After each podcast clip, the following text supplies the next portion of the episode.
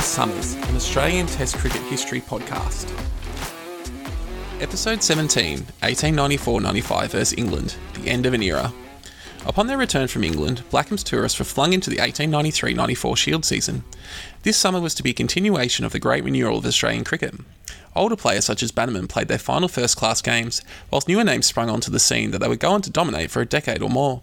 In particular, South Australia truly arrived. Previously, they had been relying on a handful of players to win matches.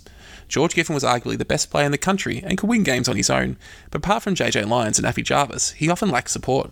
The 1893-94 season saw Joe Darling and Jack Reedman help strengthen the batting, both of who would go on to play Tests the following season. The big addition, though, was the arrival of Ernie Jones. A fast bowler who also played Australian rules football, Jones' pace was new to the Australian game and was compared to the Surrey speedster Tom Richardson. Jones took 19 wickets at 20 for the season. In the final game, which South Australia needed to win to claim the Shield, Jones took 5 for 73 in the final innings to bowl South Australia to victory. Meanwhile, another tour of Australia by the English was in the works. In January 1894, the Melbourne and Sydney cricket clubs agreed to combine their resources to fund a tour. They invited Andrew Stoddart to lead this tour, hoping to build on the popularity generated by Grace's side three years previously. Stoddart was seen as a strong choice as leader, with his unpretentious style going down well compared to the bombastic nature of Grace. Stoddart was able to gain the services of the doctor, as well as Shrewsbury and Stanley Jackson, whilst Lohmann remained out of commission due to his tuberculosis. Despite this, Stoddart was still able to put together a strong side. Familiar faces Bobby Peel and Johnny Briggs toured, whilst Albert Ward, Bill Lockwood, Hylton Philipson, Bill Brockwell, and Tom Richardson had all played against Australia in either of the previous two series. Rounding out the squad was five debutants right hand batsman John Brown and Walter Humphreys, left-hander Francis Ford, wicketkeeper Leslie Gay, and future English captain Archie MacLaren. The team was scheduled to feature in matches in all Australian colonies bar Western Australia and would play five tests, the first series of such length for a decade. The English travelled to Australia and arrived on the 30th of October, landing in Adelaide. They arrived in time of economic turmoil. Many Australian banks had collapsed, including the bank used by the Melbourne Club, which had underwrote the tour. This could have potentially led to the aborting of the tour, but the intervention of a loan organised by the club president meant the tour could proceed. Following a match against Gawler, the English faced South Australia at the Adelaide Oval. This meant coming up against George Giffen, who had spent the winter training hard for this season, running miles and staying hours in the nets. This paid off for the South Australian great as he led his side to a six wicket win, despite conceding 477 in the first innings. He took 11 wickets in the match and scored half centuries in each innings. Joe Darling also established himself as a player by scoring 117 in the first innings. 25,000 people, the largest crowd for a match in Adelaide, had witnessed the game. Despite this loss, the English followed up in their next three first class games with wins, defeating Victoria, New South Wales, and Queensland. MacLaren scored a magnificent 228 against Victoria, whilst Frank Iredale's 100 for New South Wales went in vain. Despite the presence of former Australian captain Percy McDonnell, Queensland were thrashed by an innings and 274 runs, with Tom Richardson taking 11 for the match. As such, the English were in top form heading into the first test in Sydney beginning in early December. The English chose to give Gay a debut as a keeper ahead of Philipson, whilst Humphreys was also left out of the 11. The Australian selection was much more intriguing. Alec Bannerman had retired, whilst Trumble, Bruce, Robert McLeod, and Graham were left out of the side from the previous tour. Graham was the most surprising given his good form in England, but he had done little for New South Wales in the ongoing Sheffield Shield season. The team featured five new players, including Reedman, Darling, and Jones from South Australia, Frank Iredale from New South Wales, and McLeod's brother Charles, an all rounder from Victoria. They were joined by Lyons, Harry Trott, Giffen, Gregory, and Turner. Blackham continued as both wicketkeeper and captain. The first day of the test, which was to be a timeless one, played until the conclusion, saw brilliant sunshine and flat pitch. Blackham won the toss and had no hesitation in choosing to bat. Despite Alec's retirement, there would still be a Bannerman involved, as Charles was acting as one of the umpires. The Australians opened with Lyons and Trott, whilst Richardson and Peel operated for the English. The speedster from Surrey would dominate the first portion of the match. Despite having been in poor form in the lead up games, Richardson ripped through the Australian top order, bowling Lyons, Trott, and Darling to lead the Australians at 3 for 21. Darling on debut suffered a golden duck as Richardson ran rampant. At this point, Giffen was joined by another debutant in Iredale. Despite the early wickets, both batsmen trusted in the benign nature of the pitch, choosing to attack the bowling. Iredale had a let off when he should have been run out, but a fumble from the keeper Gay saw him get home safe. The two managed to see through to lunch with a score on 78, with Giffen having scored 40. Iredale commenced following lunch with two boundaries off Briggs. Giffen raised his 50 as the Australians passed 100 and celebrated by lifting Briggs straight over his head for five. The scoring continued to increase with the English bowling changes having little impact. Giffen raced into the 90s, whilst Iredale also managed to pass 50 on debut. Richardson returned to the bowling crease and managed to catch the edge of Giffen's bat, but Gay dropped it after two attempts. Iredale was motoring on 81 just before the tea break, but the introduction of the left armers of Ford led him to hitting a catch to Stoddart. He had put on an excellent 171 with Giffen as the Australians went to tea at 4 for 192. Gregory joined with Giffen following tea. The great South Australian brought up his 100 soon after with a lakeside boundary off Richardson, his first such score in Test cricket. Doohan came up with a single off the next ball. The loss of Iredale slowed the scoring little, as Gregory provided great support to Giffen, with strong drives and cuts a feature of his play. The partnership first went past 50 and then 100, the two batsmen bring this up in under an hour's batting. Gregory passed 50 whilst Giffen moved into the 150s as the 300 came up. The Australians' batting then slowed as stumps approached, but Giffen was unable to see the side through, falling at 331 to a catch by Ford off Brockwell. He had made a magnificent 161 in just over four hours, with 22 fours and a five. Reedman joined Gregory, and the two saw through to the close, with Gregory hitting Richardson for two fours in the last over of the day to take his score on to 85 not out. The Australians had made an imposing 5 for 346 on the first day's play, and looked set to take the game away from the English. The excellent Australian batting of day one inspired 24,000 fans to attend day two, breaking the daily attendance record. The English were without the services of Lockwood, who had fallen ill the previous day. Reedman was dropped on seven by Brockwell and was then struck a blow over the heart by Richardson, although he was fine to continue. Gregory brought up his maiden Test century to much applause from the large crowd, lost his partner and next over to Peel. McLeod helped take the score to 400 before he became Richardson's fourth victim, whilst Turner could only manage the single. This left the Australians at 8 for 409, the new batsman being the Australian captain and 35 Test veteran, Jack Blackham. Jack McCarthy Blackham was born on the 11th of May 1854 in Fitzroy, Victoria. The son of a newsagent, Blackham excelled early, playing for Carlton Cricket Club as a 16 year old before debuting for Victoria in 1874. His skill as a keeper was apparent early, so much so that he was selected for what would become the first ever Test match ahead of Billy Murdoch, leading to Fred Spofforth withdrawing from that inaugural match. Blackham's skill with the gloves in that game convinced both New South Welshmen that he was the superior gloveman in the country, leading to both participating in the second match. Blackham was such a consistent keeper that he virtually eliminated the need for a long stop fielder behind the keeper to prevent byes. He was comfortable both up to the stumps or standing back, and consistently pulled off amazing catches and stumpings, being called the Prince of Wicketkeepers. Since the commencement of Test cricket, he had been a mainstay, only missing four of the Test matches played up to that point, three in the summer of 1884 85 due to disputes with the board. He'd taken on the captaincy with some success, although he was an inveterate warrior that often put his teammates ill at ease. His skills had faded as he approached 40, but he was still a first choice selection and provided stubbornness with the bat to go with his keeping abilities. The next hour and a half of batting was a blur. Gregory and Blackham took advantage of a tired attack to put on runs quickly. They broke for lunch at 443, and soon after the resumption, a communication error almost led to a run out. Other than this, there was little opportunity given to the English as the milestones continued to pass by. Gregory's 150 came up at a quarter to three, whilst Blackham brought up the 500 with a nick through the slips to loud applause. Giffen's score of 161 was passed by Gregory as he moved towards converting his maiden century into a double, bringing it up with a boundary straight back over the bowler's head, again to much admiration from the crowd. Finally, Stoddart turned to himself and was immediately successful, having Gregory well caught on the boundary by Peel for 201, equal to the highest score by an Australian at that time, with Murdoch's 1884 effort. He batted for just over four hours and he hit 28 fours. In partnership with Blackham, he had put on 154 runs in just over an hour's batting. This remains the highest partnership by any Australian pair for the ninth wicket almost 130 years later. Blackham, who had moved past his own 50, was joined by Jones, with the two taking the score under 586 before Blackham was bowled by Richardson for 74, his highest test score. Richardson was the pick of the English bowlers, taking five wickets, but they had cost him 181 runs. The English commenced their chase of the imposing Australian score with MacLaren and Ward opening. The Australians began with the debutant Jones with Turner at the other end. MacLaren fell cheaply, caught by Reedman at cover point for four off Turner. The captain Stoddart replaced him. The two batsmen were handling the pace of Jones comfortably, with each finding the point boundary, leading to his replacement by Giffen. This had an immediate impact, with the off spinner having Stoddart caught at slip for 12. Brown entered at 2 for 43, with Trott replacing Turner at the bowling crease. This took some pressure off the English, as Trott was scored off comfortably, with Brown taking 10 off one over. However, soon after, Brown responded slowly to Ward's call for a single and was run out by Lyons from mid on. Brockwell skied his first ball towards mid off, but it landed safe.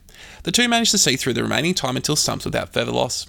Ward managed to pass his 50 as the English finished the day on 3 for 130, still a mammoth 456 behind the Australians' first innings score. Showers greeted the players on the third day, leading to a delay in the start of play. There was enough time following the commencement for McLeod to drop a simple chance at point from Brockwell off Turner before rain sent the players from the field again. Another six overs were possible before lunch, with the only notable event being an edge from Ward falling just sort of slip.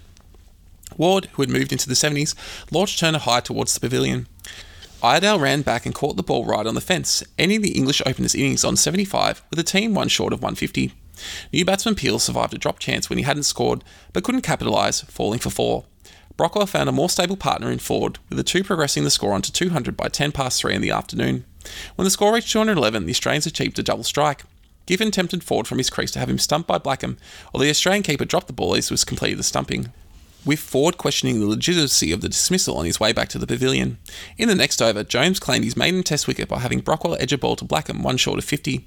Only three wickets remained for the English at this point, but Briggs and Lockwood took them through to tea without further loss with a score at 246. Lockwood fell shortly after tea for 18, spooning a catch to Giffen at cover point off Trott.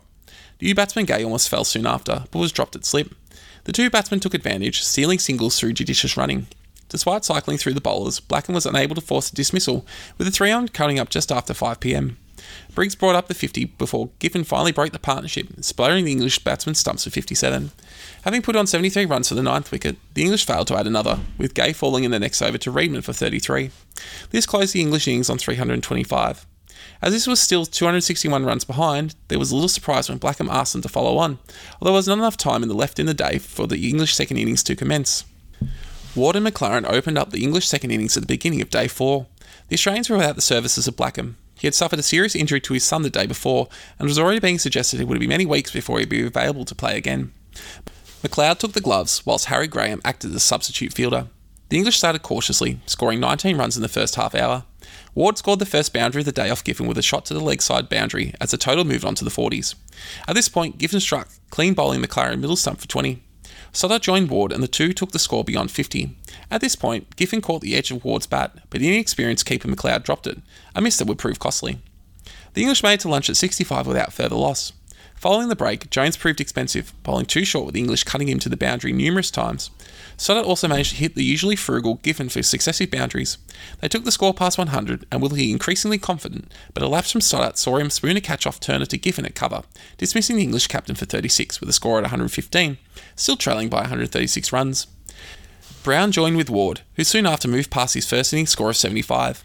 The 150 came up soon after, before Ward just barely avoided being out caught and bowled, the ball just falling short of Trott's diving hands. They survived to tea without further incident, with Ward having moved within two runs of a century. After tea, McLeod was tried with the ball, with Reedman taking the gloves. This failed to affect Ward, who brought up his 100 soon after the resumption of play. The score moved past 200 before Ward was finally dismissed, with Giffen finding a gap in his defences to clean bowl him for 117, an innings made over 4 hours and including 11 fours. At 3 for 217, they were now within 44 runs of making Australia bat again. Brockwell joined Brown, who soon passed 50, but was dismissed soon after with the score on 245, another victim of Giffen. In conjunction with Peel, Brockwell wiped the remainder of the deficit and took the English to 268 at stumps, a lead of seven with six wickets still in hand. The fifth day started with a couple of close calls, with both Peel and Brockwell attempting the field with some close catching attempts. Brockwell made his way to 37 before Jones' extra pace breached his defences and rattled his stumps, leaving the English at 5 for 290. His overnight partner Peel didn't last longer either, inside edging a ball from Giffen onto his pad that then rolled onto the stumps, dislodging a bail six runs after Brockwell had fallen. The new pairing of Briggs and Ford managed to take the score past 300, but Giffen tempted Ford from his crease soon after.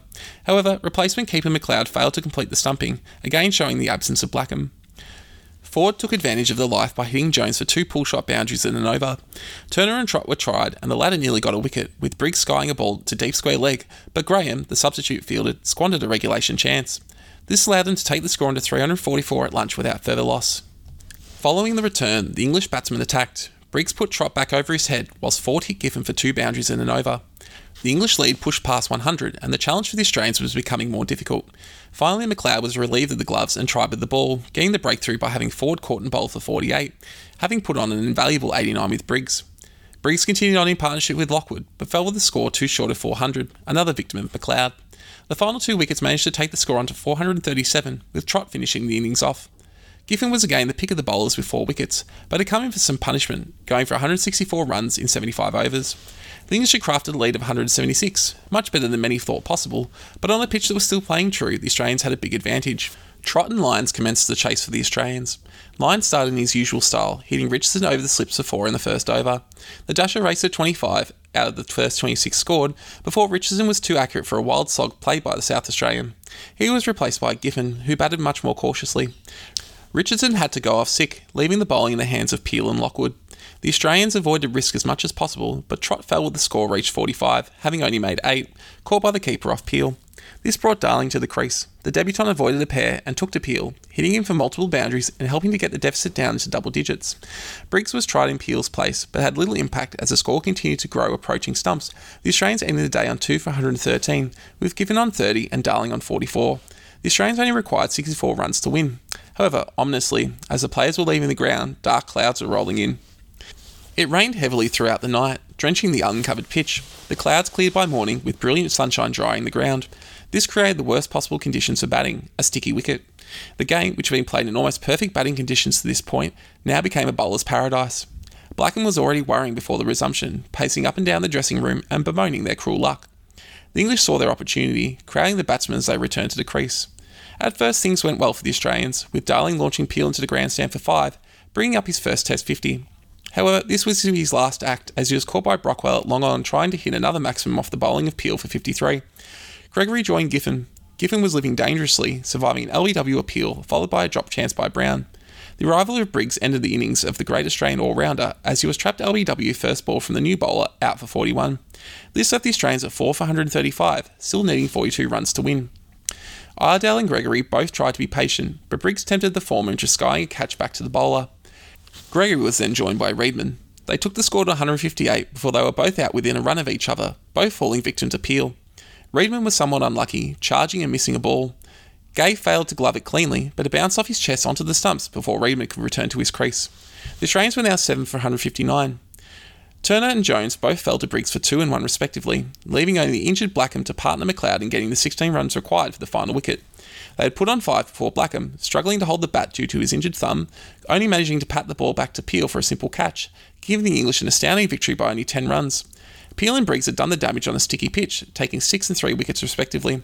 The Australians, having been in a commanding position, had lost eight wickets for 36 runs, losing a game they had seen destined to win only 24 hours before, becoming the first side to lose after making the opposition team following on. His dismissal that ended the match marked the end of the Test career of Jack Blackham. The thumb injury he sustained was so severe that he never kept wicket again. He was the final playing link to the first ever Test match and was a titanic figure in early cricket, one of the players that can be argued truly changed the way the game is played with his keeping ability. He would also have the honour of being one of the inaugural inductees to the Australian Cricket Hall of Fame in 1996. Without him, the Australians would now have to replace both their wicketkeeper and their captain before the second Test beginning at the end of December in Melbourne. Giffen was named captain of the Australians for the Melbourne Test, being the most experienced player following Blackham's departure, although Harry Trott was also in consideration, but declined to put his name forward. Affie Jarvis, who had long been Blackham's understudy on tours of England, came in as Australian keeper. They also made three other changes.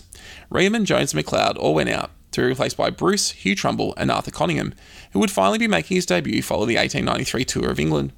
The visitors also made one change, with Gay's poor performance behind the stumps seeing him replaced by Philipson. The Melbourne curator had a habit of covering the pitch prior to games to protect it from cracking. However, it was established custom that if it rained, the cover should be removed. Because of this, a storm the day before the scheduled start of the game saw the pitch drenched. As such, when Giffen won the toss, he had little hesitation in sending English in to bat.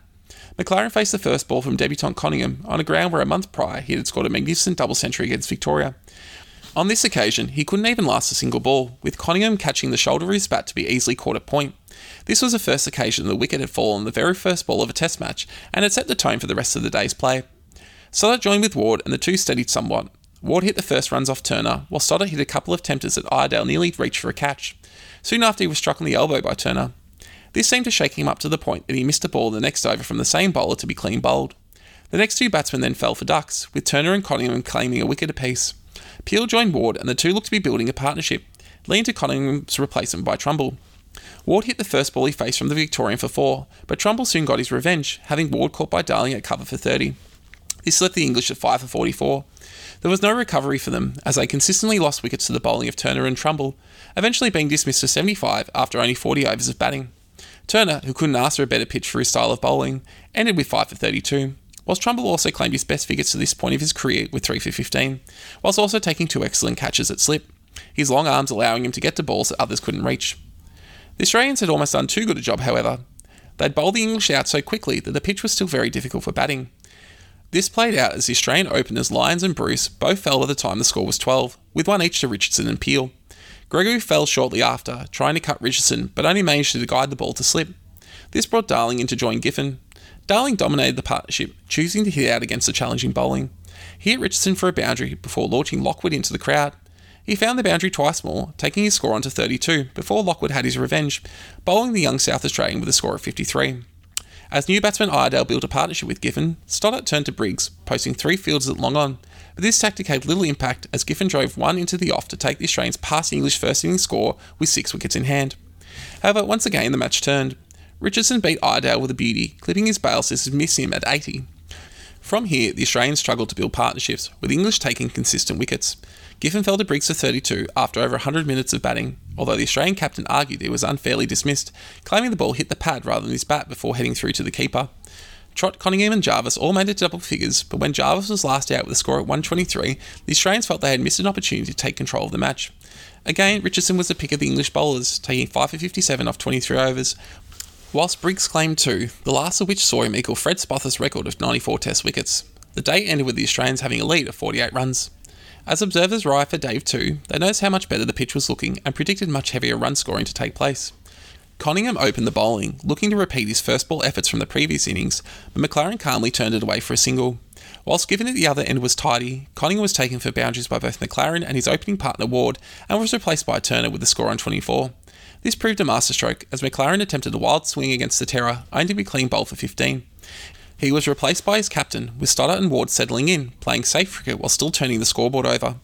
The Australian lead was wiped out after only an hour of batting, with Stoddart celebrating this by lifting a ball over the long off boundary for five. At 66, Trott was tried, but as often was the case, scoring was easy against the loopy leg spinner, with the English heading to lunch at 1 for 78. Following the lunch break, the score continued to grow, despite Trumble replacing Trott at the bowling crease. The score moved past 100 before the Australians made their second breakthrough, with Ward falling to Turner for 41, bowled off his pads. One almost brought two as Stoddart played one into the slips, but was missed by Iredale. In partnership with new batsman Brown, Stoddart took his score past 50 with an all run 5 and was handling the bowling with ease. Giffen returned to himself, but Stoddart put away first ball full toss to the square leg boundary. Brown compiled his runs without fuss as the two moved towards tea. Giffen continued to bowl without success, with the crowd giving him some friendly advice to bowl Trumble instead, who was seemingly being underutilised. On the stroke of tea, Bruce was tried and made the breakthrough, having Ward caught by a diving Jarvis for 37. This saw the English go to the break at 3 for 191, with Stoddart one big hit short of his century. New batsman Brockwell hit his first ball to square leg for 4 upon the resumption. Turner then gave Stoddart a gift to bring up his 100, a full toss outside leg stump, with the crowd providing generous applause for his achievement. With the 200 up, Brockwell sped up the scoring rate, lofting two more balls to the boundary. Turner switched ends at this point and again jagged a wicket, with Brockwell playing onto his stumps for 21. With this wicket, Turner became part of a three way tie for the most wickets in Test cricket, joining Spofforth and Briggs. This brought Peel to the crease. He played an anchor role while Stoddart did most of the scoring. Whilst Giffen troubled him at times, he was able to find twos and threes fairly comfortably, building upon the already impressive English lead. He took his score into the 150s just before the close of play, with the Australians unable to make any further breakthroughs before stumps were called. The English ended the day on 4 for 287, giving them an imposing lead of 239 with six wickets in hand. Huge crowds flocked to day three, which happened to be New Year's Day, with train carriages overflowing with patrons wanting to see the cricket. The 21,000 who attended saw the English continue to build upon their advantage. Stoddart began with a cut shot off Giffen for four, whilst another shot behind point brought up the team 300. At the other end, Peel was almost stumped, but managed to get a sliver of his foot behind the line. Giffen started a new over to Stoddart, who managed to find the boundary in consecutive balls. However, Giffen finally trapped his opposite number, beating him all ends up to bowl him. Stoddart ended on a masterful 173, made over 5 hours of batting, with 15 fours and 1 5. His replacement forward began entertainingly, taking the bowlers on by driving at every opportunity. He made it to lunch without losing his wicket, whilst Peel had moved to 40, with the English going to the break at 5 for 350. Peel survived an LBW shout from Giffen upon the resumption and continued to play cautiously. Ford could only add 5 to his total before slicing a ball off Giffen to Trott at point to be out for 24.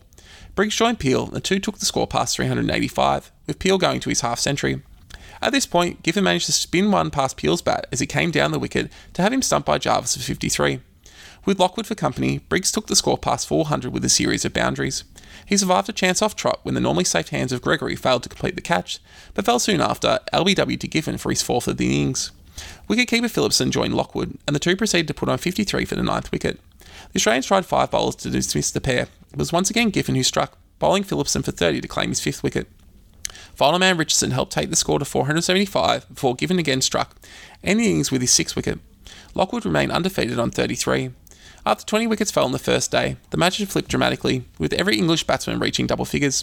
The inability of the Australians to build pressure with consecutive wickets had led the English to build a commanding 427 run lead. The pitch remained good for batting, and the Australians, opening with Trott and Bruce, started well. They handled the pace of Richardson with ease, sending him to the boundary multiple times, whilst providing no chances to the English fielders. Bruce sweated on anything short to unleash his pull shot, whilst Trott drove and glanced with fluency. The 50 was raised in only 40 minutes of batting. Briggs was then tried, but Trott took him for 14 off his first over. The two batsmen made it through to stumps undefeated, both on 43. And none for 86, the Australians had put the first dent into chasing the mammoth English target. 10,000 spectators arrived for the fourth day, eager to see how the Australian innings would progress. Bruce started strong, moving quickly to his 50 before he jammed his bat into the ground trying to cut Peel, leading the ball to balloon to Stoddart at a point. Bruce made 54 out of an excellent opening partnership of 98. He was replaced by the Australian captain Giffen, who immediately brought up the team 100 with a shot to leg off Peel. The scoring then slowed, with Richardson in particular pegging Trott back onto his stumps, almost dismissing the Victorian. Trott survived though and brought up his own 50 with an edge through the slips. The two batsmen hoped to wear out Richardson to make him easy to face, but Stoddart was ahead of them, removing the speedster before he looked to be flagging. The two batsmen continued back cautiously until tea, with the Giffen drive being the only second boundary of the morning, as lunch was taken with a score on 1 for 149, with Trott having moved into the 60s. The score moved quicker after lunch, with both players finding the boundary as Briggs came in for some punishment. The score moved on to the 190s before Stoddart turned to the seldom used Brockwell. This proved a masterstroke as he generated a leading edge from Giffen to have the Australian captain caught at point by Brown for 43. He put on 93 for the second wicket with Trott, giving the Australians a great platform for 2 for 191, still needing 237 runs to win. But from here, the game began to shift. Gregory joined Trott, who was approaching his maiden Test century. The opener moved into the 90s and took the score past 200 before he bunted the ball back to Brockwell, who took the catch low down. Trott's 95 had taken almost four hours and included six fours. From here, though, the resistance of the innings began to collapse. Darling joined Gregory, but the two were soon out with after within two runs of each other, leaving the Australians at 5 for 216. Iredale and Lyons combined to see the side through to tea at 231, but following resumption of play, Lyons played a big drive off Peel, only to edge the ball back onto the stumps for 12. This saw another collapse, with the Australians losing a further three wickets for only 27 runs, leaving only Iredale and Turner as the final pair, still requiring over 150 runs to win. With the game almost gone, the two batsmen batted free of expectation. Iredale, who had stood strong with the wickets tumbling at the other end, hit some glorious drives to pick up his second Test 50 in as many matches. With Turner also batting well, the two managed to see through the close of play at 9 for 328. The batsmen were warmly applauded by the crowd for their resistance, even the result of the game was beyond doubt.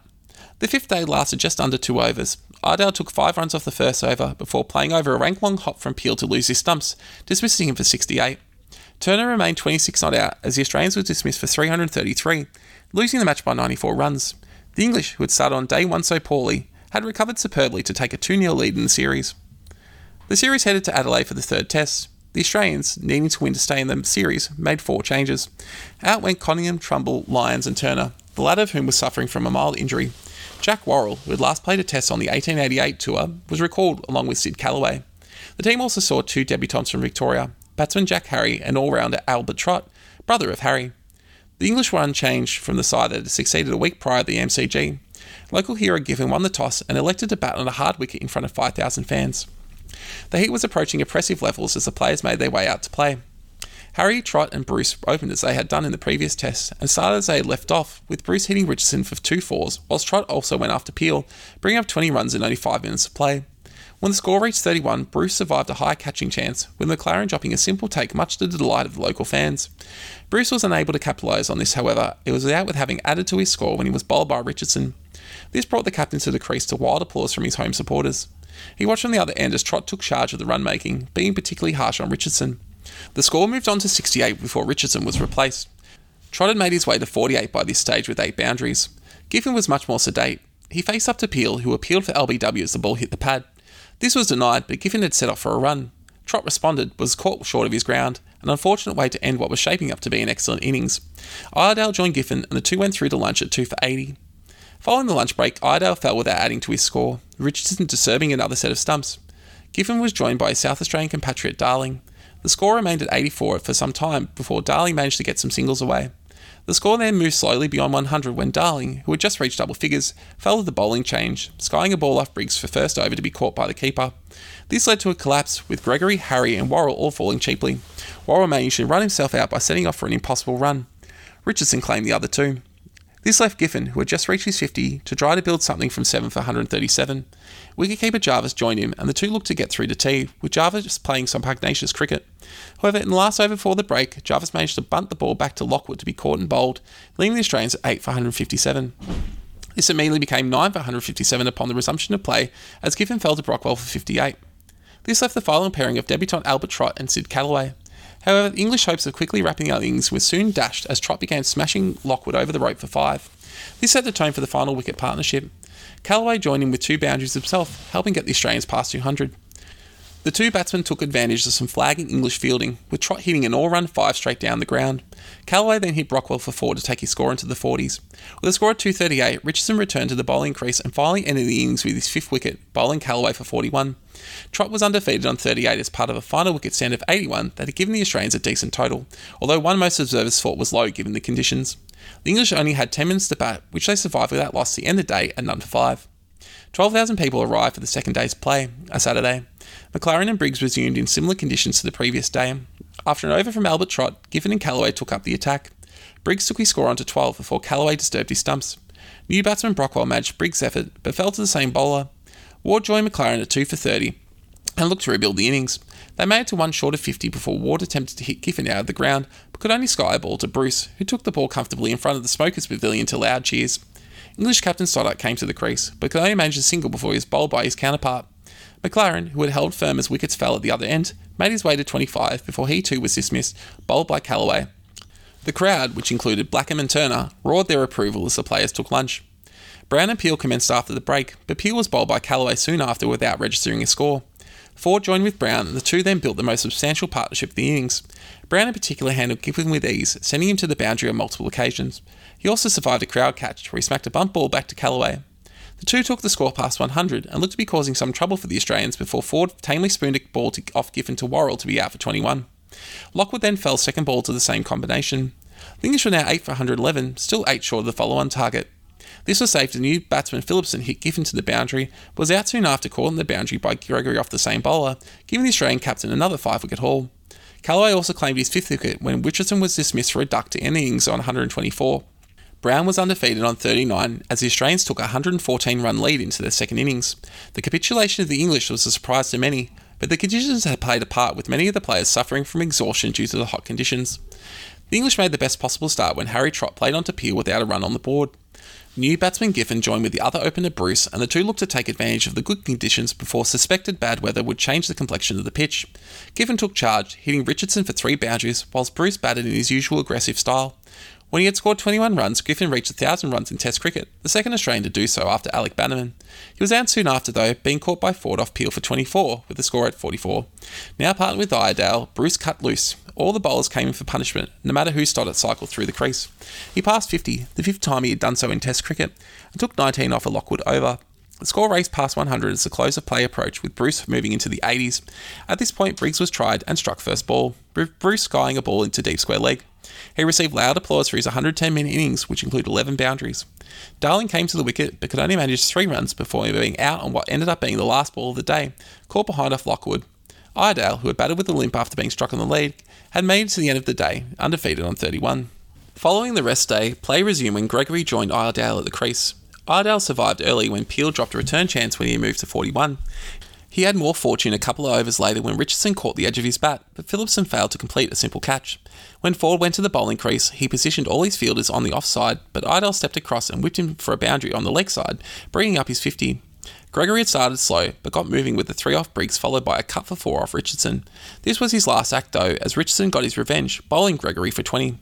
Harry joined Iredale at 597, but could only make six as he was dismissed the same way as his first innings knock, bowled by Richardson. New batsman Worrall hit Richardson to the point boundary first ball, but fall to Briggs for 11 shortly after. The Australians had reached 238 at this stage, a lead of 352, as number 8 Jarvis came to the crease, with Iredale having moved into the 80s. Jarvis started with some hard hitting, opening his account with three boundaries. Iredale showed no signs of concern as he moved into the 90s. He reached 96 before late cutting a ball. With a tired English field is giving chase, the batsman managed to scamper an all run four to bring up Iredale's maiden Test century. He sank to the ground exhausted as the crowd roared at their approval. Jarvis continued to hit out, but was not too pleased to be given out caught at point off Peel, having believed the catch wasn't completed legally. He was replaced by Albert Trott with the score on 283. He survived an early run out chance and looked to be circumspect. Iredale pushed the lead past 400 and continued to bat impressively. He moved his score on 140 before a miscued drive was accepted by Peel. His innings lasted for four hours and included 17 fours. He fell with the score on 347, leaving only Callaway to partner Trott. With only the last wicket remaining, Trott unleashed all his shots, peppering the boundaries. In particular, he confidently played balls over the fielders' heads to the rope. He quickly moved to his maiden Test 50 and then into the 70s. The score had moved past 400, and a fairy tale century on debut looked to be on the cards for Trott. However, he ran out of partners as Callaway was bowled by Richardson for 11, leaving Trott stranded on 72. Peel had been the pick of the bowlers with four wickets, whilst Richardson had taken three. The Australian total of 411 left the English with a mountain to climb, chasing 526 for victory. The English had just over an hour left to bat in the day. MacLaren and Ward opened, facing the destroyers of the first innings, Callaway and Giffen. The two batsmen handled them comfortably, though, and steadily built the English total. After 14 overs, Callaway was replaced by Albert Trott, with the score approaching 50. At this point, the innings shifted. Trott missed out on claiming his first Test wicket when his brother Harry dropped a difficult chance off MacLaren, but he did not have to wait long to claim the Englishman's scalp, having him caught in the outfield by Iredale for 35. Stoddart came to the crease, but without a run being added, the other open award also fell to Trott, bowled for 13. Giffen then struck, bowling Philipson for 1. The English had lost three wickets for one run, having only reached 52. Stoddart was joined by Brown, and the two managed to get to stumps without further loss on 56, still trailing by a mammoth 470 runs. Prior to the start of the day's play, an admirer of Albert Trott wired the Australian team and stated would give a guinea for every wicket the Victorian claimed in the second innings. Having already claimed two, Trott started the day in fine form, claiming Brown with only six runs added to the overnight score, having the English batsman edge a ball onto the stumps. Brockwell joined Stoddart and the two closed up shop, making little effort to score, much to the derision of the crowd. Trott called Brockwell's edge, but Giffen missed a difficult chance. This brought Brockwell to life, and he began to open his shoulders. He moved into double figures, and the two batsmen developed a partnership, taking the score past 100. However, just as a bowling change was being considered, Brockwell hit a ball back to Trott, who accepted the catch. Peel came in having scored a duck in the first innings and repeated Brockwell's dismissal first ball. This completed Peel's pair and also meant that Trott had five wickets on debut. Ford came in, hitting two fours and a five off Giffen, but became another victim of Trott when he clipped a ball into Harry Trott's hands. Briggs and Lockwood both fell cheaply to Trott, leaving the English on 9 for 130. Stoddart, having held out at the other end, was joined by Richardson. Richardson hit Giffen twice for boundaries, but the Australian captain had the last laugh, dismissing Richardson for 12 and ending the innings on 143. Stoddart was undefeated on 34 as his side suffered a mammoth 382 run loss. Albert Trott was the star, finishing with 8 for 43 in 27 overs, outstanding figures for a debutant, and making a tidy profit given the offer from the beginning of the day. This result kept the Australians in the series, bringing the scoreline to 2 1 heading into the fourth test at Sydney, beginning in just over two weeks. The Australians made three changes. Turner returned after missing the previous test, whilst Harry Moses and Harry Graham were both selected. Giffen was vocal against the inclusion of Moses, preferring his South Australian compatriot Lyons, who was overruled by the other selectors. Out went Harry, Worrall, and Callaway, despite the lads' excellent performance with the ball in the previous test. Once again, the English were unchanged. They were, however, carrying a handicap with Lockwood having suffered an injury to his hand from an exploding soda bottle. Whilst he was able to bowl, he would be unable to bat.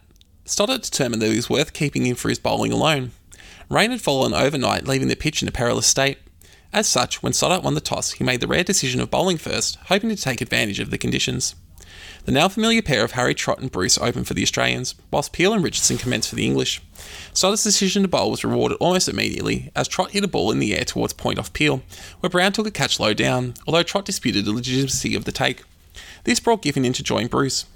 Richardson attempted to bowl with a nine man offside field, but Bruce smartly worked many balls to leg to move the score on. Richardson, however, was quite dangerous, managing to hit Giffen on his back.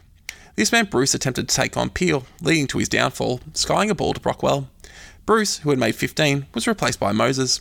However, only six runs later, with the score at 26, the Australians lost both batsmen, with first Giffen, then Moses being bowled, one each to Peel and Richardson. Four wickets had fallen in only 45 minutes of play. This brought together the pairing of Graham and Gregory.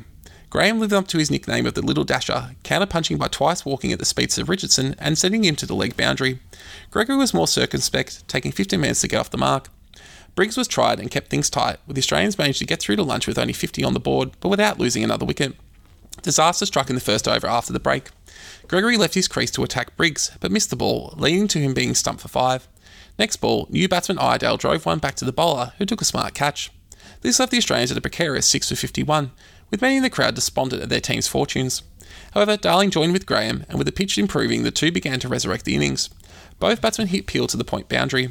Darling then hit a monster shot, launching Briggs out of the ground onto the tennis courts, a shot measured at over 100 metres. At the other end, Graham was living dangerously. By the time he had reached 37, he had been dropped three times, including by the usually reliable Briggs off his own bowling. He capitalised by hitting the next two balls to the fence. These shots brought up the team 100, whilst Graham followed up soon after by bringing up his 50. He was then dropped for a fourth time, with Briggs failing to haul in a skied ball off Richardson.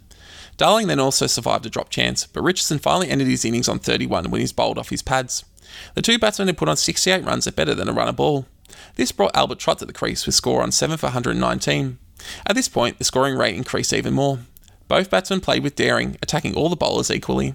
The partnership would take the score on to 192 at the tea interval, scoring 73 runs in only 50 minutes of batting. Trott was a dominant partner, scoring 40, whilst Graham managed to move his score on to 87, including another drop chance, his fifth of the innings, this time by Brockwell. The tea break did not change the batsman's intentions, with the partnership taking 19 runs off the first two overs, with Trott passing 50. Soon after, Graham brought up his century, his second in Tests, soon after by hitting Peel to the square leg boundary. This brought a great cheer from the crowd who saw Graham as having saved the innings. His luck ran out soon after, however, as Briggs coaxed him from his crease to have him stumped for 105. He had batted for almost two and a half hours and struck 14 boundaries. The partnership Graham had shared with Trott was worth 112 and taken the Australians to 8 for 231. Briggs struck soon after, having Jarvis caught behind for 5. This wicket was significant as it meant that Briggs had become the first player to take 100 test wickets. This brought the man who was just behind him on the wicket taking charts, Turner, to the crease. The final wicket partnership between Trott and Turner would add a further 45 to the score before Turner was dismissed by Lockwood for 22. This left Trott undefeated on 85, having batted for just on two hours with nine fours.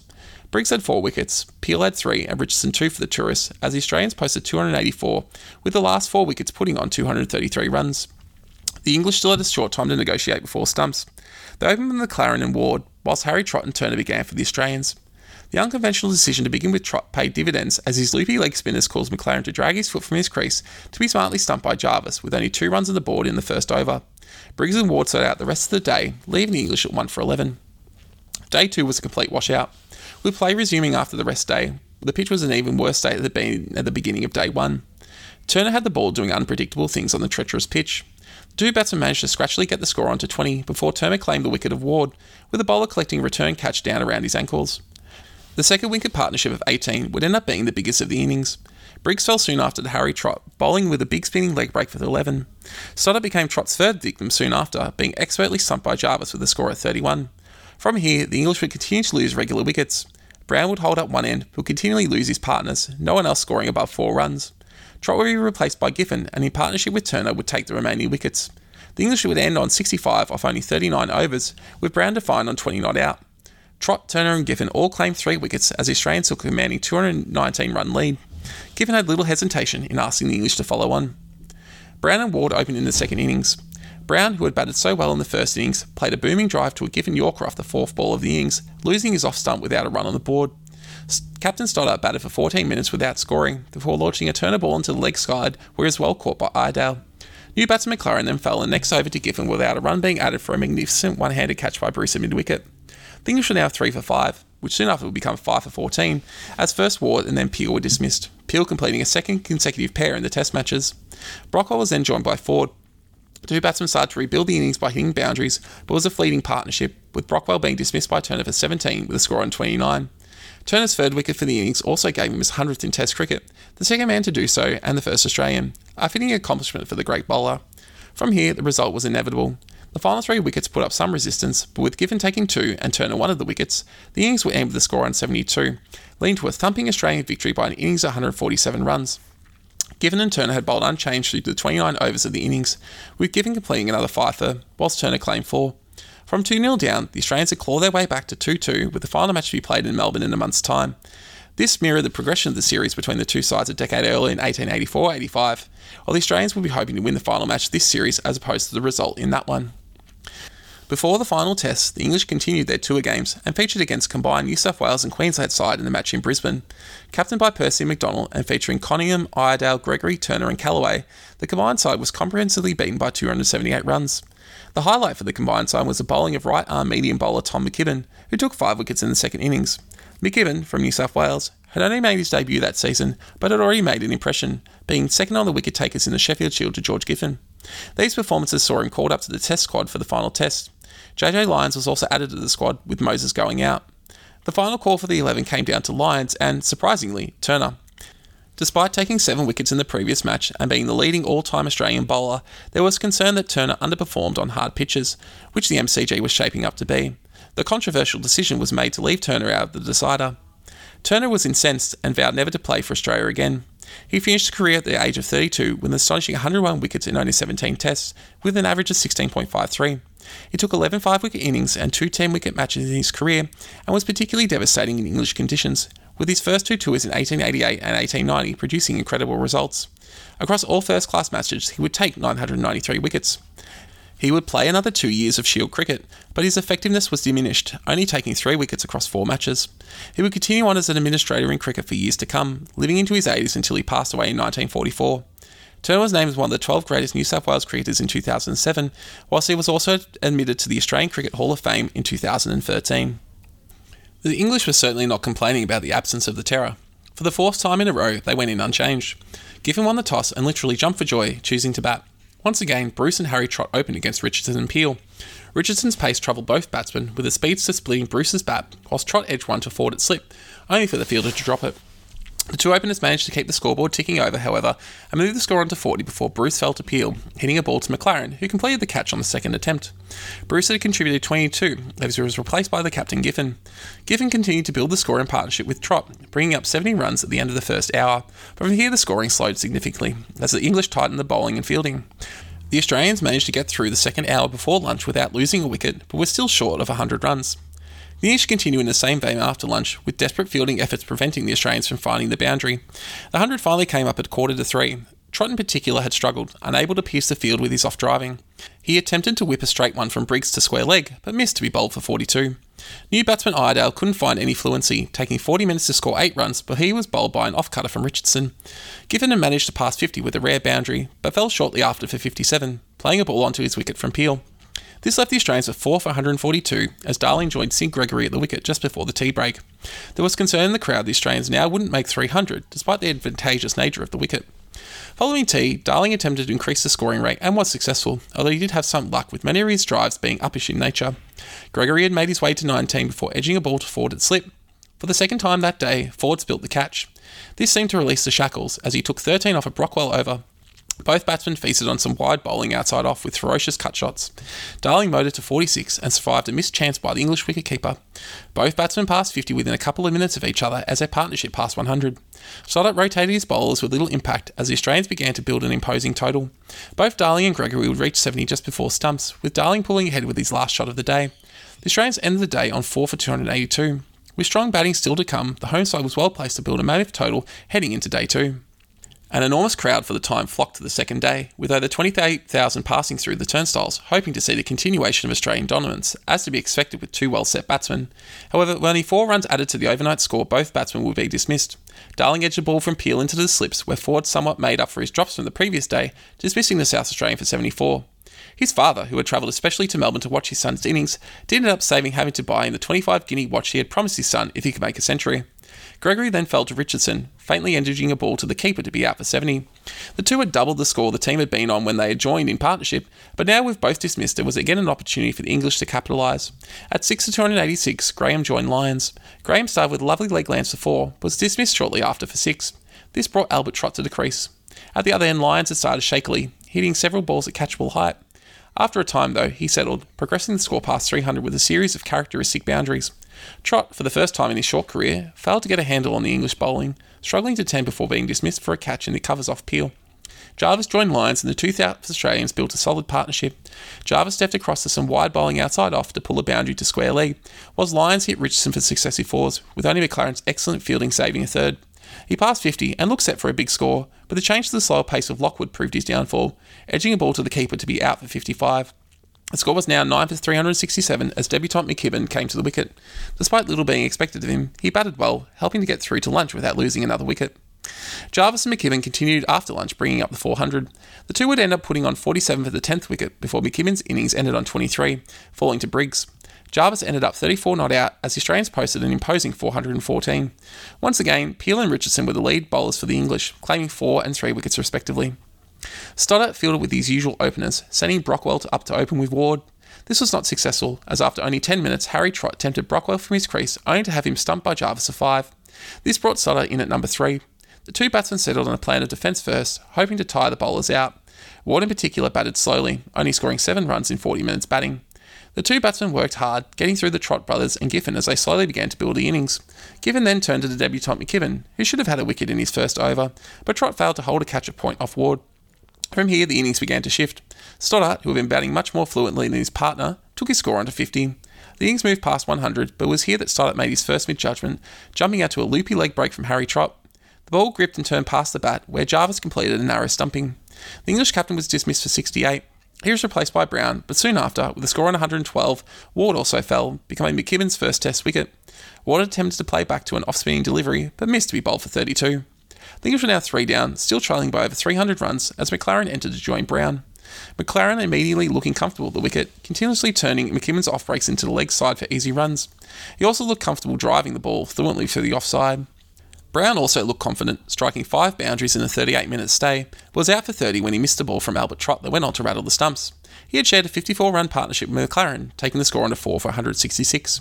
Newman Peel was coming off four successive ducks in the tests. However, he managed to get off the mark, and the two batsmen managed to see through the stumps, with the English on an even 200. They still trailed by 214, but with MacLaren not out on 40, they had a good chance of challenging the Australians' first inning total. Fans again flocked to the MCG for day three, following the usual Sunday rest day, with 20,000 in attendance. They almost saw a wicket fall first ball, as McKibben beat MacLaren off the pitch, but missed the stumps only by a minuscule amount. Apart from that scare, MacLaren batted with great confidence, playing all around the wicket. Peel also batted strongly and dominated the early scoring. MacLaren went past 50 and the score past 250. Albert Trott had two shots of LBW turned down, whilst Peel, who had made his way to 48, was dropped by Iredale. At this point, the mutterings in the crowd regarding the non selection of Turner began to grow louder, especially as Giffen was seemingly well below his best. This was compounded when the Australian captain dropped a return chance from MacLaren when he was on 69. Peel passed his own 50 and was chasing down MacLaren's score when lunch was taken, with MacLaren on 78 and Peel 66, with the English having made their way to 295. After lunch, the crowd began to clamour for the return to the bowling crease of Harry Trott. Giffen held him back though due to his belief that Trott couldn't bowl to left-handers such as Peel without going for bulk runs. Giffen cycled through all these other bowlers as his score passed 300. MacLaren, taking advantage of the flagging bowling, managed to take his score past the century mark, made in just under three hours, his first such score in Test cricket. However, finally for the Australians, the partnership was broken soon after, with Peel falling for 73 when he hit a ball from Giffen to Gregory at mid-off. He hit seven fours and put on 162 with MacLaren, leaving the English at 5 for 328, less than 100 short of the Australian total. New batsman Lockwood started with a lovely late cut for four, but fell for five as Giffen moved Harry Trott into short mid on, where Lockwood immediately hit a catch to that fielder off the Australian captain's bowling. Giffen finally relented to the wishes of the crowd and returned Harry Trott to the bowling crease. MacLaren was again missed on 114 as Giffen dropped a return chance, but the English batsman was now running out of partners. Trott managed to get the edge of new batsman Ford's bat, but Giffen dropped it at slip. This drop didn't end up costing the Australians too much, as Ford fell for 11 to Giffen. MacLaren was finally dismissed for 120 without a run being added, attempting to pull a ball from Harry Trott, only to stand on his wicket.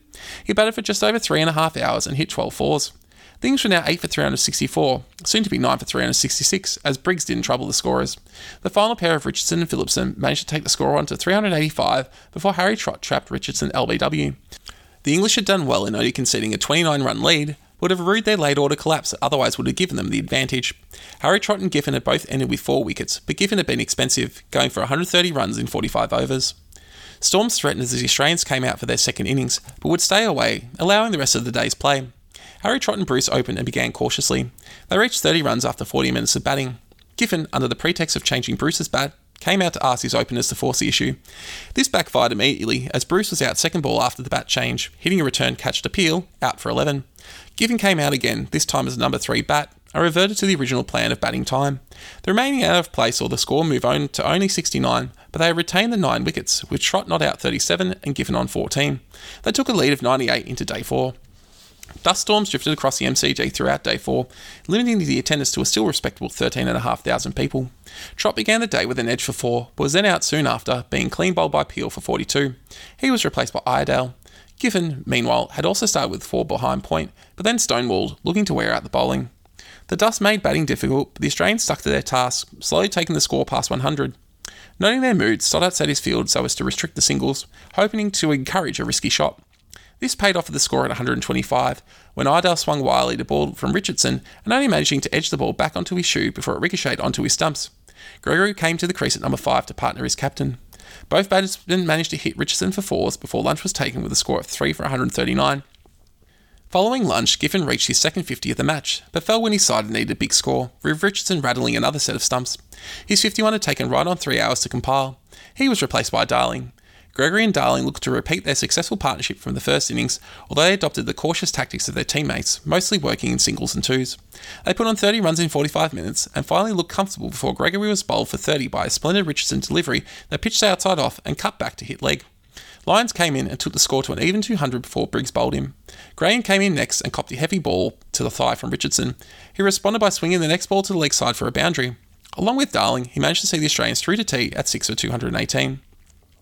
Refreshed from the tea break, Richardson was proving to be a game changer. First, Graham was trapped LBW for 10. This was then followed up by a second ball duck for Albert Trott, clean bowled by the speedster, giving him his fifth wicket for the innings. This left the Australians at 8 for 219. At the other end, Darling remained circumspect at first, trusting in his state teammate Jarvis to hold out his end. Once he was confident, Darling then went on the attack, hitting Briggs out of the attack while also striking Richardson for consecutive fours. This brought Darling to his 50. This was his final act though, as he attempted to hit Peel out of the ground, only to be bowled. McKibben joined Jarvis and the two progressed the score on to 267 before Richardson claimed his sixth wicket of the innings.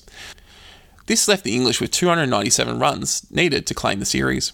The Australians underperformed with the bat compared to expectations, but the matches were still anyone's to claim. England's second innings started out in the same fashion as its first. Brockwell hit his first ball for four, but was out shortly after, bunting a ball back to Giffen. Stoddart joined Ward and was almost out upon arrival, nicking a ball from Harry Trott just in front of Giffen at slip. The two batsmen managed to see out the rest of the day without further incident, and in the day at 1 for 28, still needing 269 for victory. Day 5 started with morning showers, giving the Australians hope that the pitch would become difficult for batting. However, it was only enough rain to bind up the cracks in the pitch, making it a better batting surface than the previous day. The rain didn't keep the crowds away, with another 14,000 in attendance, taking the total over 100,000 for the match, the most for any test to that point. Harry Trott had the first over, and to delight the crowd, struck Stoddart on the pad with his first ball. A vociferous appeal went up, and the umpire obliged, sending the English captain back without a run being added. The Australian players jumped for joy, while Stoddart left the field with his head in his hands, feeling his dismissal would cost his side victory. Brown came out to replace his captain, joining the not out batsman Ward. He edged his first ball, but it fell just short of slip. This near miss heartened the Australians, but Brown was soon to dash those hopes. Soon after, Brown sent a ball to point fence for four. This would be the first of many such blows, as we were playing innings that would go on to define the match. With a threat of rain about, Brown went to work. Despite some excellent ground fielding from the Australians, there was not enough of them to stop his shots from piercing the gaps. When the score reached 60, Brown had 30 of them, despite coming in at number 4. His partner Ward was playing a much more sober innings, but equally vital to allow Brown the freedom to continue in the same vein. Giffen and Harry Trott provided no troubles for Brown, and neither did the replacement bowlers Albert Trott and McKibben. Brown reached his 50 after only 30 minutes of batting. The change of bowlers also allowed Ward more freedom, and he too began to accelerate his scoring. Giffen attempted to strengthen the offside field by moving Bruce from mid on, but Brown simply shifted his scoring zone to the vacant spot. The 100 partnership was raised after only an hour, with Brown having made 80 of these. When lunch was taken soon after, the Australians were shell shocked, struggling for ideas about how to contain the damage. Albert Trott commenced after lunch and nearly struck, with a flashing blade of Brown sending a ball just out of reach of Giffen and Iredale in the slips. Brown then moved through the 90s with three consecutive fours, bringing up the century with a sweep shot. The crowd cheered the exhilarating batting, with his 100 having taken only an hour. The mutterings in the crowd about the absence of Turner were getting louder, especially as none of the Australian bowlers looked like affecting a wicket. Ward reached his own 50 soon after as the score approached 200.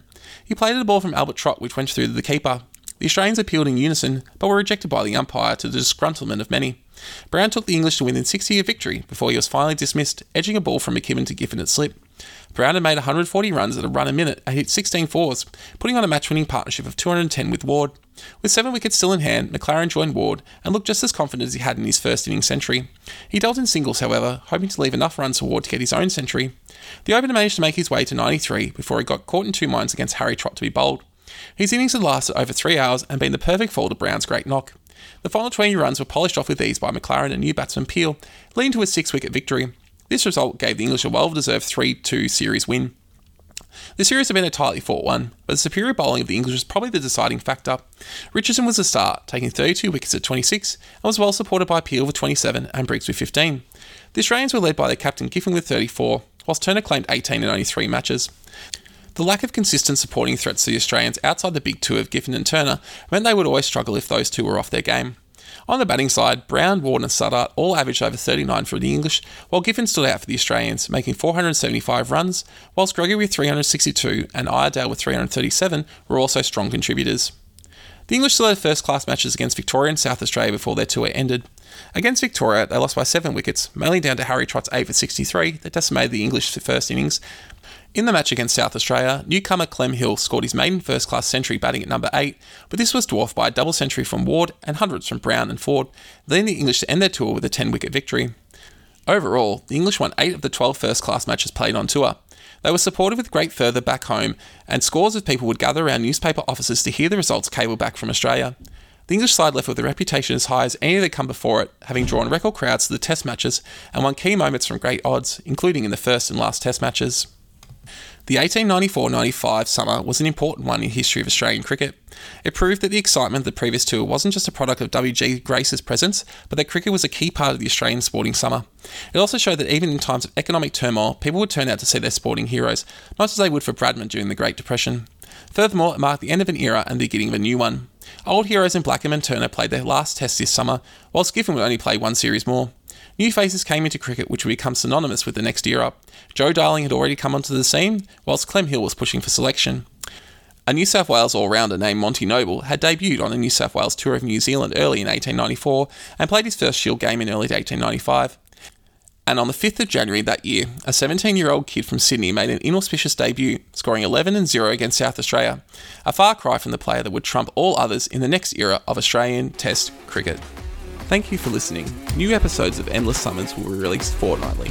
Please subscribe to be notified of new releases. You can also follow us on Twitter at pod underscore endless, and you can email us at endlesssummerpod at gmail.com.